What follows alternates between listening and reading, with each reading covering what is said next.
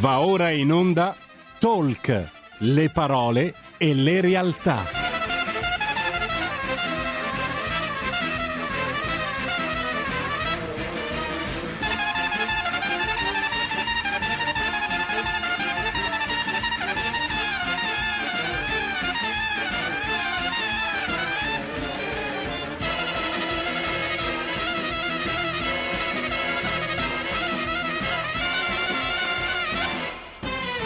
Moira Romano conduce Live. Ma buongiorno e benvenuti su RPL, io sono Moira appunto con il programma Talk Live in onda tutti i lunedì dalle ore 12 alle ore 13, ricordo prima di andare avanti il numero di telefono della radio che è lo 02 6620 3529, se avete voglia di intervenire in diretta perché quest'oggi è una puntata veramente speciale, invece il WhatsApp è il 346 6427 756. Prima di iniziare volevo salutare una mia carissima amica, ciao Carmela. Allora, puntata speciale d'eccezione perché abbiamo innanzitutto una persona veramente eccezionale, un comico d'eccezione che è Franco Neri, eccolo qua in diretta con noi via Skype. Buongiorno Franco. Ciao a tutti, buona giornata. Aspetta che alzo un attimino il volume, la bella della diretta è questo. Mi sente? Sì, sento benissimo. Ok, ti do del tu Franco, posso? Certo, grazie. Allora, conduzione a due perché oggi c'è il mio collega Antonino Danna che lui non sta nella pelle perché ama particolarmente appunto Franco Neri, non per niente. Maestro, da Vibo Valentia con furgone per lei, veramente. Fin dal tempo in cui andava a Zelig e faceva... Io l'ho vista più di 15 anni fa allo Smeraldo, quando era ancora teatro e non un supermercato, e mi ricordo questo bellissimo spettacolo fatto al Teatro Smeraldo. Noi avevamo fatto un gruppo d'ascolto, addirittura il venerdì sera seguivamo Zelig appositamente per Franco e alla fine facevamo pure la valutazione della performance. Le dico solo questo. Già facevate i giudici dei talent, praticamente. Avevate già visto lungo. Sì, avevamo visto lungo, però non abbiamo avuto abbastanza successo con i talent. In compenso, però, ci siamo fatti un sacco di risate, questo sì. Vabbè, l'importante è però che tu non abbia perso l'accento, perché si sente che è proprio di Vibo Valentia. Ah, aria e casa, aria e casa, finalmente, bellissimo. Allora Franco, io volevo cominciare questa puntata facendoti una domanda. Poi vedete me e io non vedo voi. Come mai? Come mai? Non lo so. Ai, questo non va bene. Com'è possibile? Adesso vediamo un attimino se dalla regia riesce a sistemare la situazione. Franco, ti volevo fare una domanda. Allora, ieri c'è stata questa manifestazione in Piazza Duomo, l'hai vista? No. Allora, gli artisti e i lavoratori ovviamente che lavorano dietro le quinte hanno fatto questa manifestazione con tutti i bauli, quello significa che... Però. Esatto. Sì, cosa ne pensi di questa situazione? Perché il mondo dello spettacolo... sembrava stesse andando avanti, invece in realtà si è ancora un attimo fermato, soprattutto voi che fate cabaret, che fate spettacoli. Diventa un problema perché purtroppo con questo Covid ha messo in ginocchio un po' l'economia in tutti i settori, soprattutto nello spettacolo, perché nello spettacolo sembra che lo spettacolo sia una cosa che non abbia importanza, una cosa che sia in più. Cioè, se abbiamo tempo andiamo a vedere uno spettacolo, se non abbiamo tempo stiamo a casa e guardiamo il televisore. Cioè, qualsiasi tipo di forma di spettacolo è cultura, per cui bisognerebbe cercare in qualche modo di aiutarla. Poi, logicamente, il distanziamento sociale, i teatri che non possono avere più di tot persone all'interno, diventa molto difficile, perché la gestione di un teatro non è basata su quante persone... quante persone riesci a far entrare dentro il teatro. Chi gestisce un teatro ha dei costi altissimi e l'unico modo per poterlo affittare è darlo ad uso alle compagnie teatrali, agli attori, ai monologhisti, a chi fa one man show come me che sale sul palco e via. ha dei costi altissimi. Per rientrare in questi costi bisogna avere un numero di persone all'interno, e se tu il teatro non mi dai disponibilità che, di poterlo riempire, nessun organizzatore si prende l'onere e l'impegno di dire vabbè, facciamo uno spettacolo con 100 persone anziché con 600 o 1000 o 1500 la capienza del teatro. È un problema molto serio. Poi certo, chi sta dietro le quinte vuol dire chi, le maestranze, che sono tanto importanti, esatto, quanto chi fa l'attore o recita o chi sta davanti alla telecamera. È un problema, perché se non c'è chi sta davanti alla telecamera non c'è neanche chi ha la possibilità di lavorare dietro la telecamera, cioè gli autori, gli organizzatori, i direttori di palco e via così. Certo. Purtroppo sì. Bisogna trovare, diciamo, un giusto compromesso. Adesso sentivo le ultime cose, che vogliono chiudere i locali alle 11. Io mi chiedo, ma il virus, cioè fino alle 11 diventa pericoloso, cioè fino alle 11 non è pericoloso e dalle 11 alle 7 di mattina è pericoloso, cioè è una cosa un po'... Il virus c'è sempre. Certo. Non ha un orario il virus. Infatti vedremo oggi con il nuovo decreto, speriamo in bene, speriamo per tutti quanti, perché ricominciare da capo non è... L'unica cosa da fare, cioè, come la vedo io, sarebbe obbligare tutti a mettere la mascherina, che è già è la prima barriera che tu metti a questa cosa. Esatto. Se tu usi la mascherina, certo, può essere contagioso perché... tocchi, dove tocchi, magari ci vuole più accuratezza a lavarsi più volte le mani, non mettersi le mani in faccia, non toccarsi gli occhi, non toccarsi il naso. È difficile, capito? Molto difficile questo.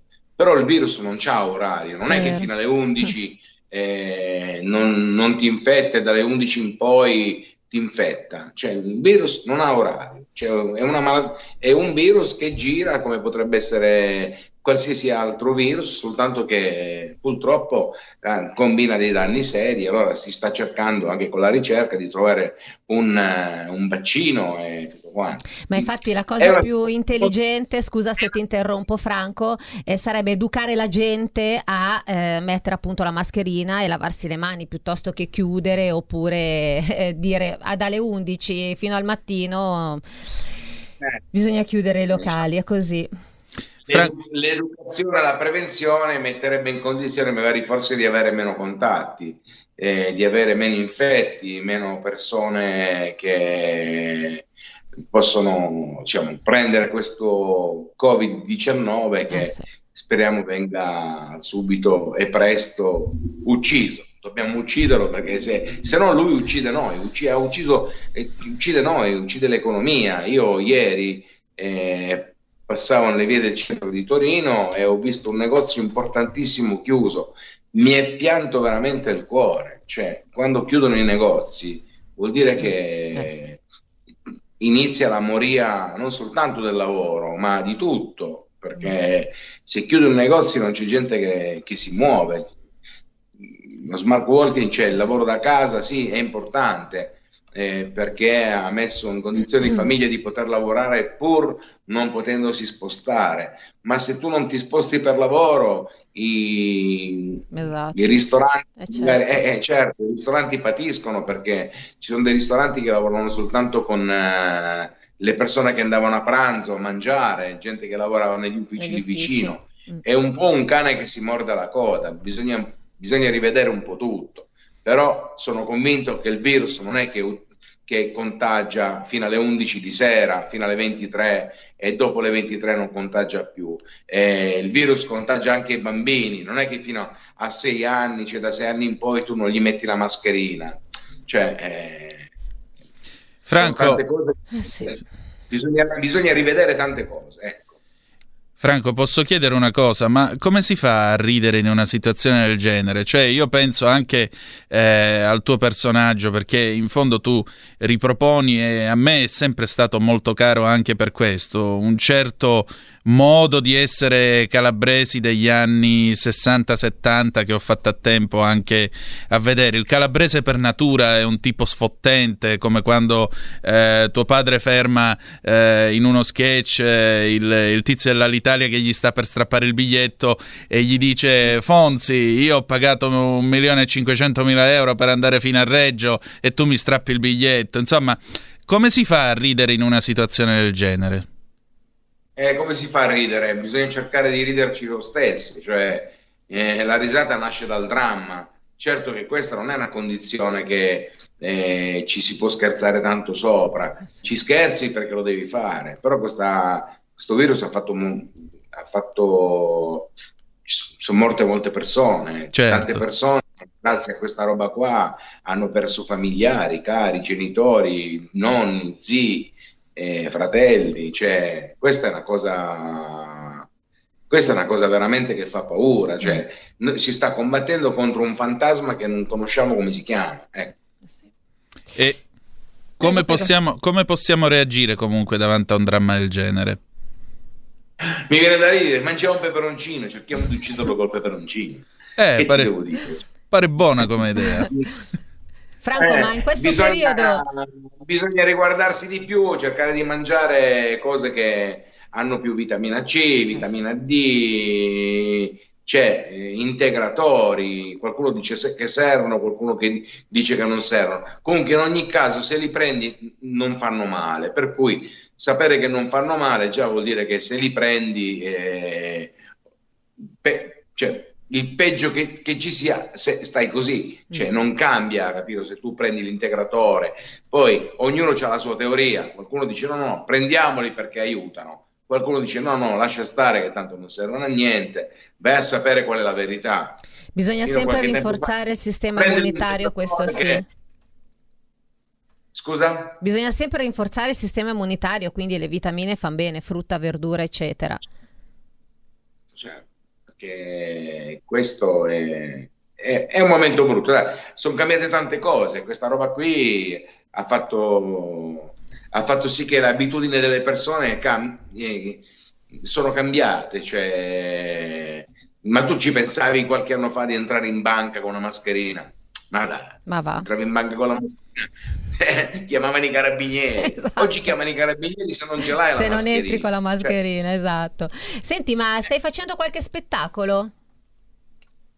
No, sono in procinto di iniziare un film questo mese giù in Calabria, che ha come titolo Libero di volare.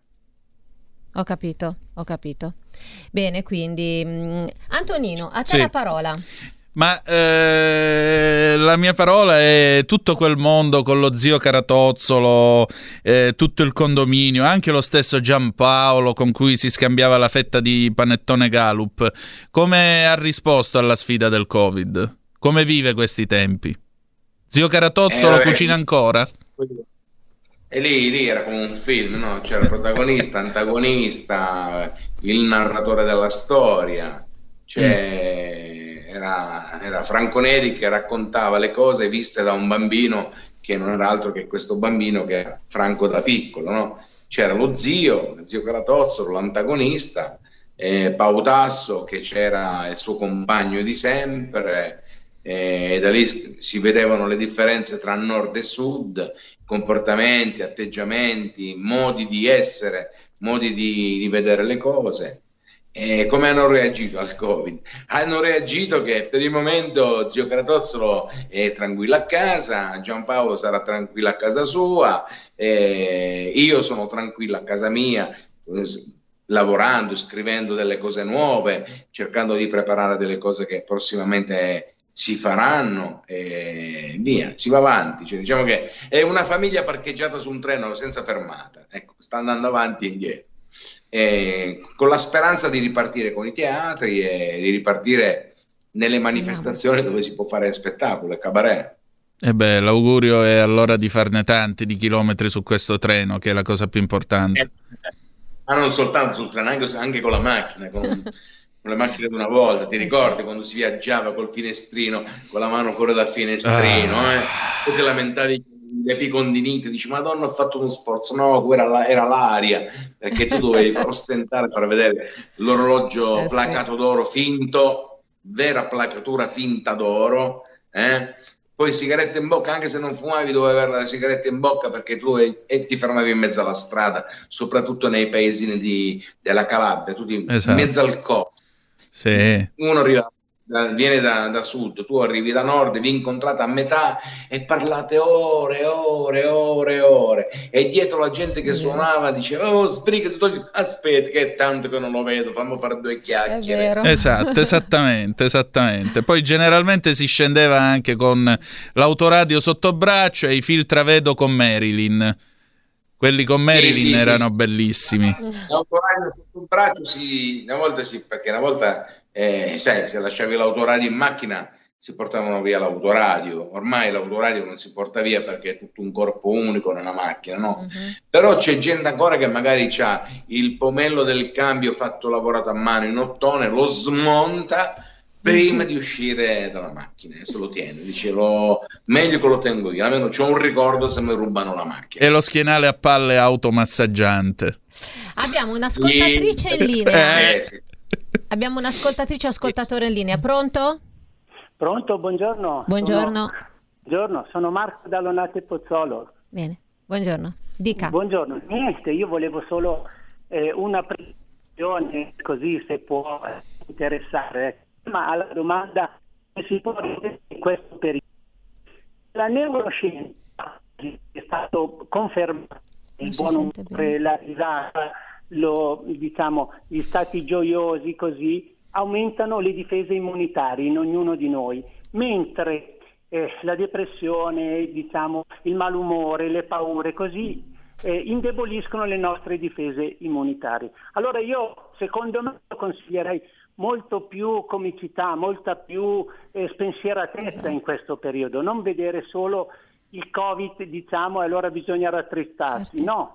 Per difenderci, per star meglio, forza ai comici e purtroppo in questo periodo non ci fanno trasmettere o partecipare a teatri, alle cose umoristiche, però sarebbe una grandissima medicina secondo me. Grazie, saluto a tutti, una buona giornata. Grazie, è vero Franco, la comicità è sempre un'allegria. Diciamo che ridere fa bene, ridere aiuta tantissimo, il fisico, cioè ti fa stare bene, una risata al giorno si dice toglie il medico di torno. Prima c'era la mela, adesso invece è il comico. Bisognerebbe fare più programmi comici in TV sicuramente e magari magari sostituire qualche programma che ormai sono, capito, secondo me sono passati, prima era una novità e adesso è diventato il trash del trash, con magari con qualche, ma anche se non facciamo i comici di oggi, facciamo vedere i comici del passato, i Walter Chiari, i Gino Bramieri, Tognazzi e via così, perché di comici ce ne sono stati tanti che hanno dato tantissimo, hanno fatto stare bene tante persone. Togliamo magari un po' di televisione trash che sta sempre prendendo il sopravvento. È molto più facile vedere le persone che litigano in televisione che assolutamente sì. Ma dopo il film che girerai, sarai ancora in TV con Zelig o Colorado? Vabbè, ma Colorado e Zelig, io con Zelig so che non si farà mai più. Cioè peccato. Poi Colorado io non ci azzecco niente con Colorado, non ho mai fatto una puntata, non ho mai approcciato il discorso di partecipare con loro, però tutto è possibile, la vita sai, è strana, la vita è piena di, come si dice, di sorprese. Franco, nelle tue storie hai sempre raccontato questo incontro / scontro tra nord e sud, l'Italia... Grazie anche alla televisione, perché comunque, ripeto, quelle storie che racconti mi hanno sempre affascinato, perché era tutto quel mondo che ho fatto a tempo a vedere pure io. L'Italia in qualche modo in questi anni si è avvicinata con le nuove tecnologie e quant'altro, ma secondo te esiste ancora questo momento di incontro / scontro tra le varie parti d'Italia, o ormai siamo finiti in una specie di melassa condita anche da internet e non abbiamo più ognuno le nostre distinzioni? Ma diciamo che secondo me, cioè, tra il nord e il sud non è che non c'è uno scontro, sono due, pur essendo nella stessa regione, ci sono 1500 chilometri di questa isola bellissima, 1750, adesso non ricordo bene, non vorrei dire sciocchezze, però come si vive al nord e come si vive al sud ci sono proprio modi pensieri diversi nel vivere, cioè giù al sud è molto tutto più tranquillo, al nord è molto più frenetico, non c'è una differenza sociale, cioè al nord non è che tu vivi da miliardario e in Calabria vivi da poveraccio, non è vero, cioè se uno ha un lavoro vive bene al nord e vive bene anche al sud, e cambia proprio il modo di vivere, cioè basta pensare che dove c'è il mare la gente è molto più tranquilla, dove non c'è il mare è molto più frenetica, no? Cioè, adesso per dirne una, la Svizzera, dove non c'è mai il sole, cioè pochissime volte il sole, è cupa, ho avuto uno zio che ha abitato tantissimi anni lì, triste, cioè la gente ha un altro modo di vivere, cioè più... Tutta molto più frenetica, molto più Torino, Milano. In Calabria ci vediamo alle 3, ma tu non sai, dicono alle 3 ma non sai di quale giorno. Questo è un fondamento. Quando ci vediamo alle 3, a che ora? Non ti preoccupare, ci vediamo lì, ma quando? Sì. Che cosa ci vorrebbe di Calabria a Torino e di Torino in Calabria? In Calabria ci vorrebbe, allora, in Calabria un pezzo di Torino da portare in Calabria potrebbero essere una parte delle industrie per far sì che ci sia più possibilità di lavoro giù, e a Torino bisognerebbe portare un po' di mare, ecco, per far sì che la gente viva in un modo un po' più tranquillo.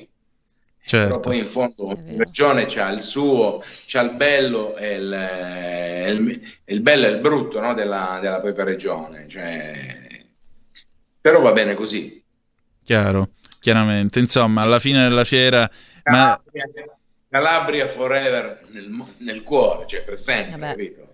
Beh, io non dimenticherò mai i primi tempi in cui ero matricola qui all'università a Milano, io studiavo alla Cattolica, un pomeriggio stavo girando chiedendomi che cosa fossi venuto effettivamente a fare in questa metropoli, perché voglio dire, venivo da un paese di 30.000 abitanti, la città più grande che avevo visto nella mia vita era Palermo, e ricordo che passai davanti a uno di questi bar tipo Milano da bere, molto dogui, un po' così, mentre passavo là davanti, io che peraltro non avevo mai osato parlare dialetto in casa perché il dialettismo era proibito, c'era un tizio che usciva. Come? Appena ti hanno sentito parlare in calabrese ti hanno detto non compriamo niente. No, è successo di peggio. Uscì un tizio lanciato a tutta birra da dentro questo locale, vestito con l'orologio finto, tutta quella roba lì, inseguito da un potentissimo ma va pigliati l'antoculo, va. Cioè, mi scuso per l'espressione, ma è stata un'illuminazione per me. Ho detto siamo a casa, malgrado nel cuore di Milano. Sì. Hai capito che anche a Milano c'è un pezzo di Calabria. Sì, ha voglia, è stato un momento clamoroso. E poi vabbè, una mia vicina di casa che raccontava di essere stata a Piccadilly Circus, incontrò un tizio che era completamente fatto, gli occhi di fuori, brutto come il peccato, lo guardò e lei di Vibo Valentia, convinta di poter fare la battuta e non essere compresa, gli disse che sei brutto, e quello pigliò le risposte: sei bella tu, ma va falla, cioè sei bella tu, vai a quel paese. Insomma, devo dire la verità, forse ha ragione Rino Gattuso, il calabrese international. Beh, il calabrese si fa capire, vabbè. Diciamo che calabrese, napoletano, siciliano, anche se tu non conosci la lingua, sanno gesticolare talmente bene che si fa capire in tutto il mondo. Cioè, Franco, scusami, ti interrompo un attimo perché dobbiamo andare in pubblicità. Rimani in linea che poi 30-60 secondi e ritorniamo. Ben ritrovati su RPL. Allora, Franco Neri, mi stavi dicendo che così poi interviene anche il tuo collega Gianluca Impastato. Ciao Gianluca, ti vedo già in linea. Ben trovato. Ciao Franco. Franco, ma vuoi rimanere con noi? Vuoi rimanere? Come te la passi? Me la passo, dai, non male. Carini. Dai. Franco, vuoi rimanere con noi fino alla una? O devi andare? Sì, dovrei attaccare il cavo del telefonino, però. Attacca il cavo e rimani, dai. Che riesco, dai. Okay, va bene. Stavi dicendo, Franco, che poi do la parola a Gianluca. No, mi stavi dicendo tu, non io. No, prima stavi dicendo che ci vuole un po' di mare a Torino. Ci vorrebbe un po' di mare a Torino. Non c'è il mare a Torino, diventa, capito? Cioè, il mare ci vuole a Torino. In tutte le città bisognerebbe avere il mare, il lago, la montagna. Cioè, esatto. Avere, che ne so, la pista da scia a 30 km dal centro della città e il mare a 40 km dalla città. Bisogna vivere in un'isola felice. Esatto. E soprattutto in questo periodo bisogna avere una cosa molto importante. Non bisogna avere, bisogna trovare questo vaccino per il Covid, perché molti dicono che questo Covid qui, secondo noi, ci sta prendendo anche un po' in giro, perché dice che una volta che l'hai preso, guarisci, può ritornare, è come un po' un elastico. Io spero che si trovi presto il vaccino per fermare tutto e per ripartire con lo spettacolo, soprattutto. Speriamo. Cioè, cerchiamo di fare qualcosa per ripartire con lo spettacolo. Invece... non soltanto per chi sta davanti alla telecamera, ma anche per chi sta dietro. Giusto Gianluca? Gianluca, infatti, la parola a Gianluca. Senti Gianluca, e a Franco direi, come avete cominciato voi la vostra carriera di comici? A Fronte del Porto. Locale storico. Noi abbiamo iniziato con i Turbolenti dopo che Franco già si esibiva al Fronte del Porto, l'abbiamo visto diverse volte, abbiamo fatto anche apertura a Franco. E guardavamo lo spettacolo di Franco, ma come quello di altri grandi artisti che solcavano quel palco, dicendo: sono troppo bravi, non ce la faremo mai a fare questo come professione. Invece poi alla fine, insomma, sono stati un bel esempio per... Voi siete sempre stati talentuosi, e lo sai Gianluca, questo l'ho sempre detto io, sempre. Sì, lo so, grazie Franco, ma infatti ci avete dato una bella spinta ad andare avanti, nonostante ovviamente i primi passi erano un po' claudicanti, insomma, però alla fine ci siamo ritagliato uno spazio, dai.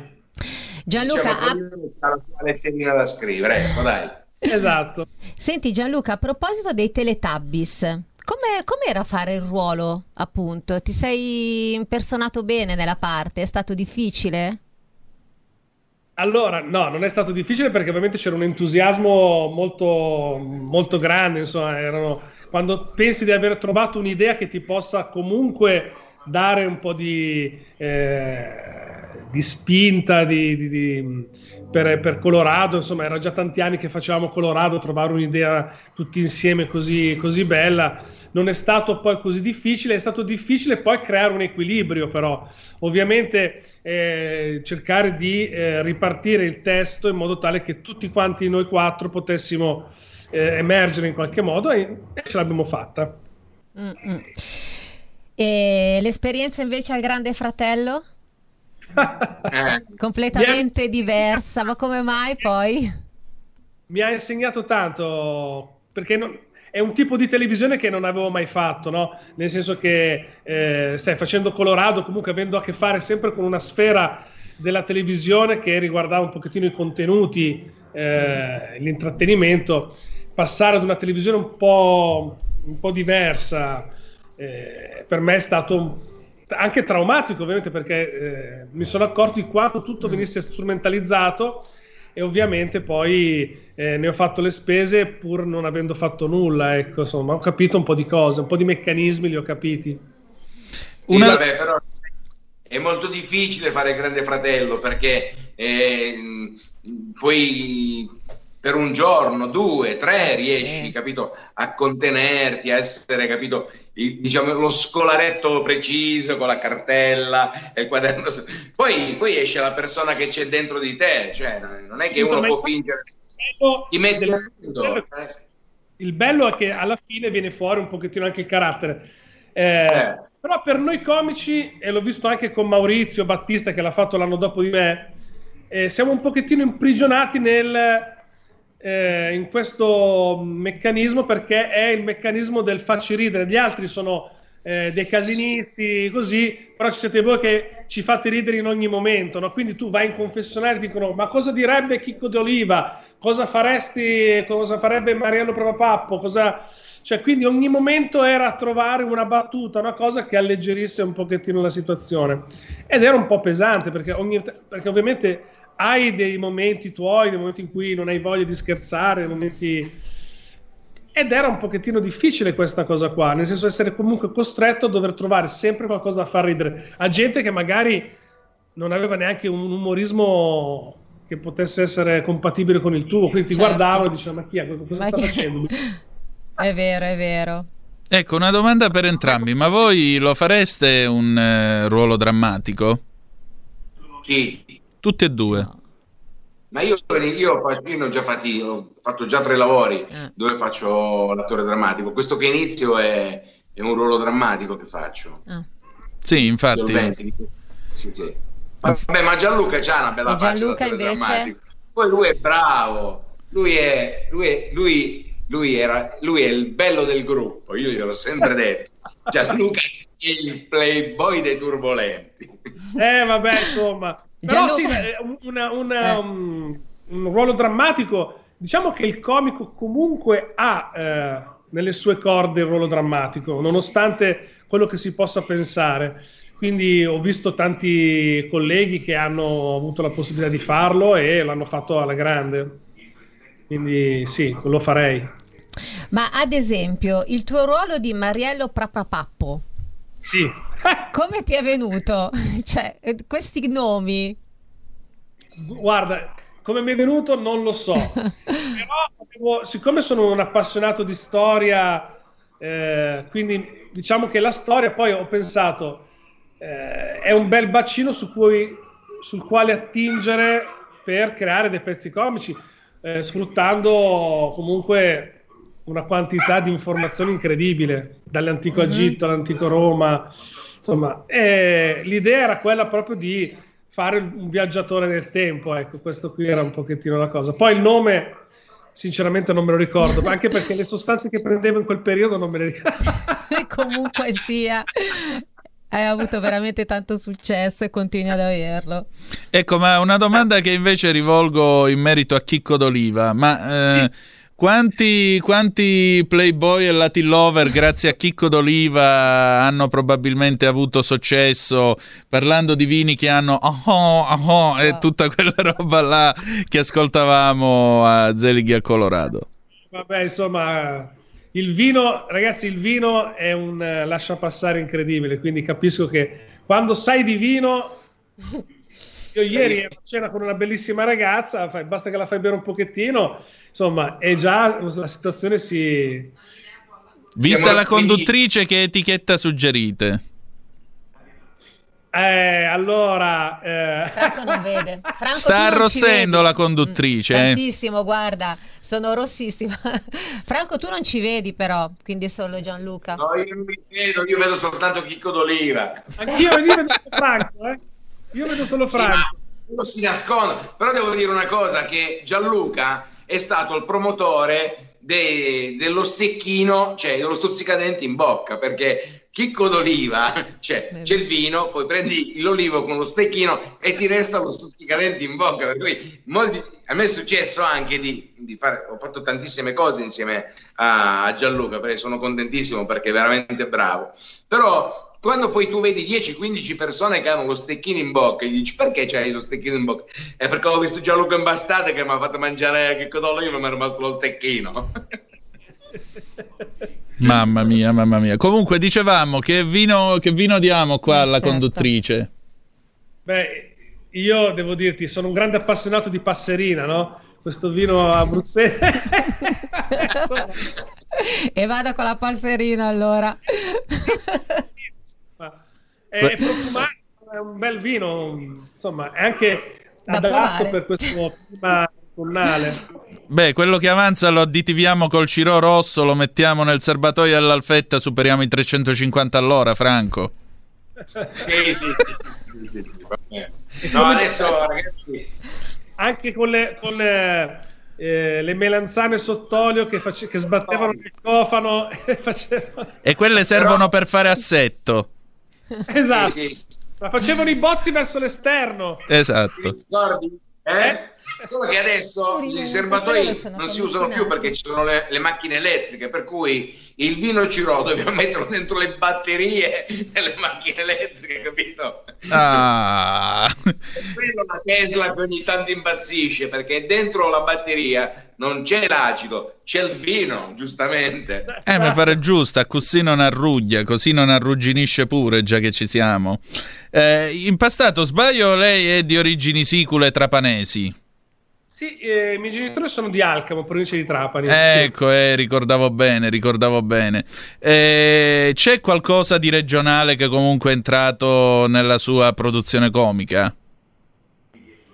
No, devo dirti la verità, no, anche perché poi, insomma, di siciliano all'inizio della mia carriera storpiavo un personaggio. Facevo un personaggio siciliano, ma in uno sketch con i Turbolenti che era allo stadio. Però poi non ho mai usato l'inflessione dialettale, niente di particolarmente riconducibile alla Sicilia. Ah, ecco, insomma, diciamo che l'esclusiva migliori, ecco, per quanto riguarda la regionalità, mi sembrava dare più spazio a loro, era meglio, insomma.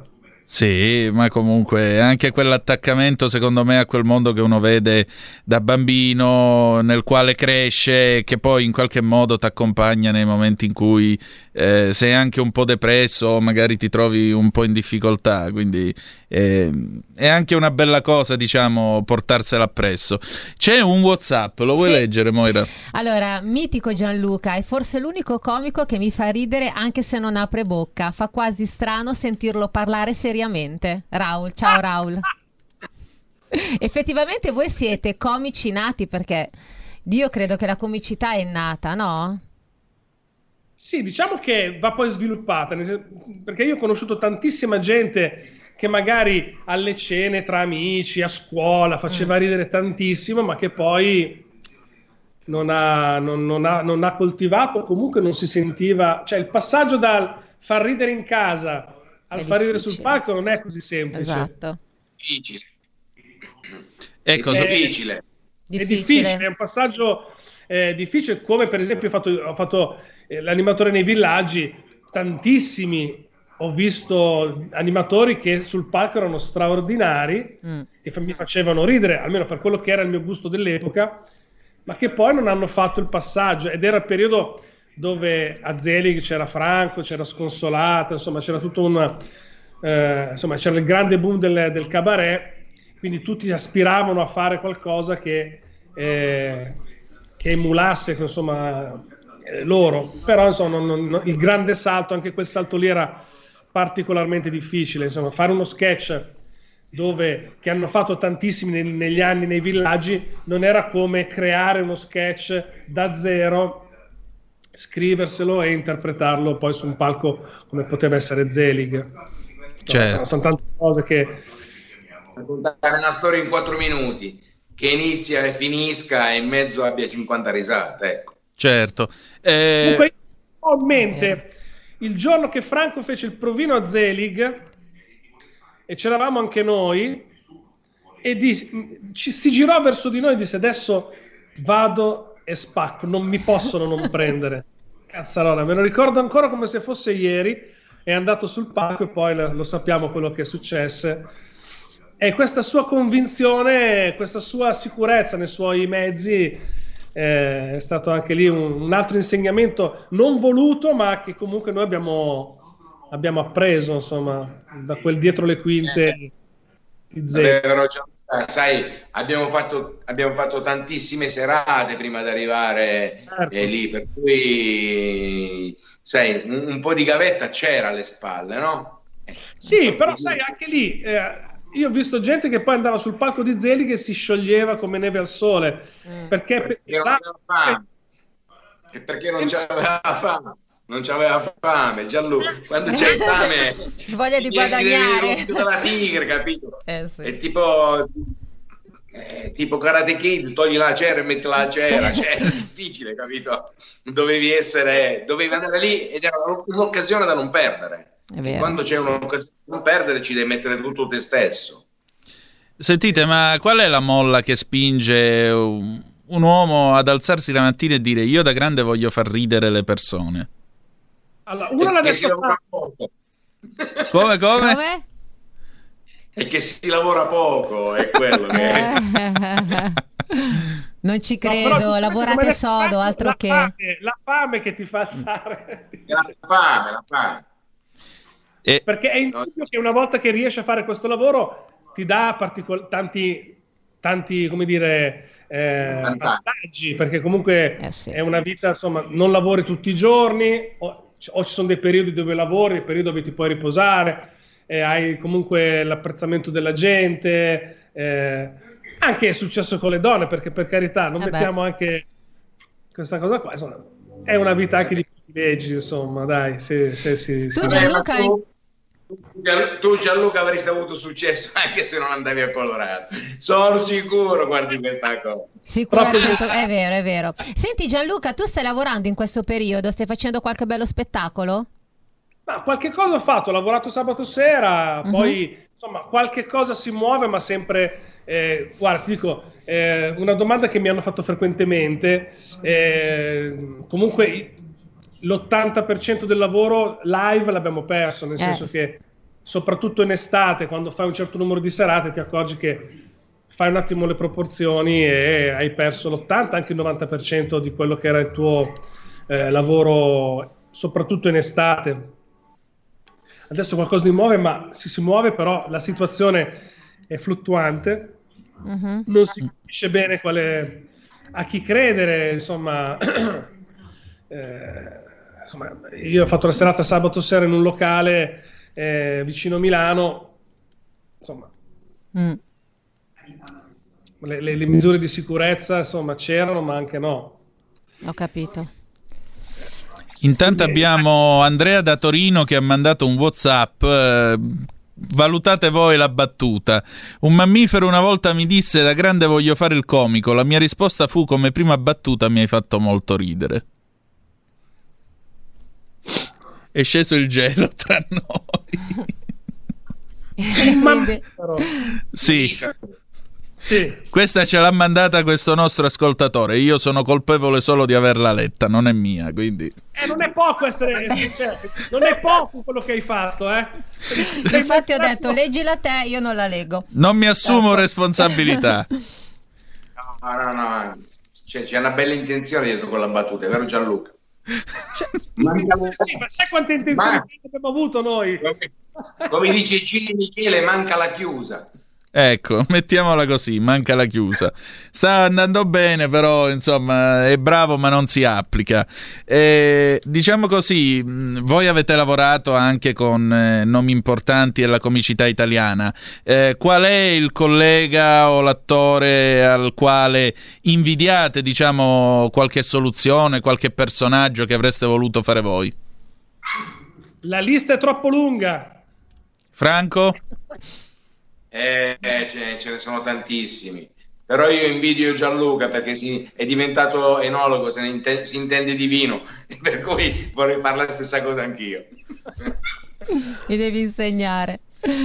Incredibile. No, fatti di colleghi, avresti voluto rubare una battuta, un modo di fare, sai, poi ognuno poi si crea lo stile.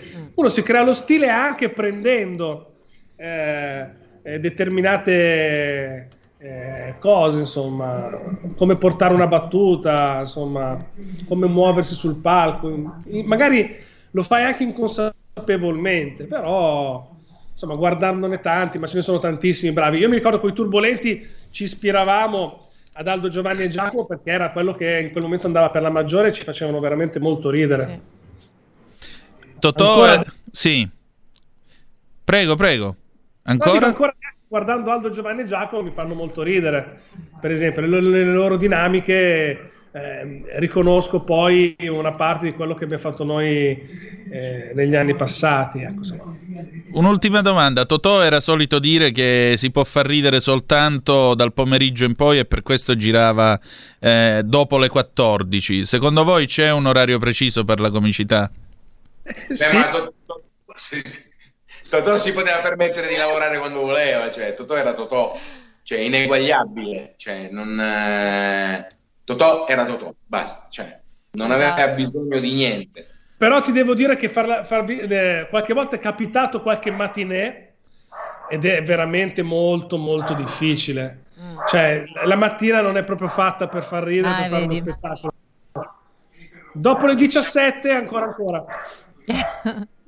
Va bene, purtroppo il tempo a disposizione è finito, vi devo salutare, ci risentiremo sicuramente se ne avete voglia. Certo. Ormai il contatto Skype l'avete, quindi... Ok, lo teniamo ben custodito. Grazie Franco, grazie Gianluca, buona giornata. Ciao, grazie. E buon lavoro. Ciao Franco. Ciao ragazzi. Ciao. Invece io saluto i radioascoltatori di RPL, questa conduzione a due purtroppo oggi finisce, ma la rifaremo. Sei stato bene, Antonino? Benissimo, qua comandi tu, per cui quello che vuoi si fa. Bene, dai, allora noi ci rivediamo e ci risentiamo lunedì prossimo. Vi ridò il numero di telefono della radio perché adesso entrerà il nostro collega Sami Varin, se volete telefonare, che è lo 02 6620 3529. Mi raccomando, condividete la puntata su Facebook. Ciao e un bacio e un abbraccio.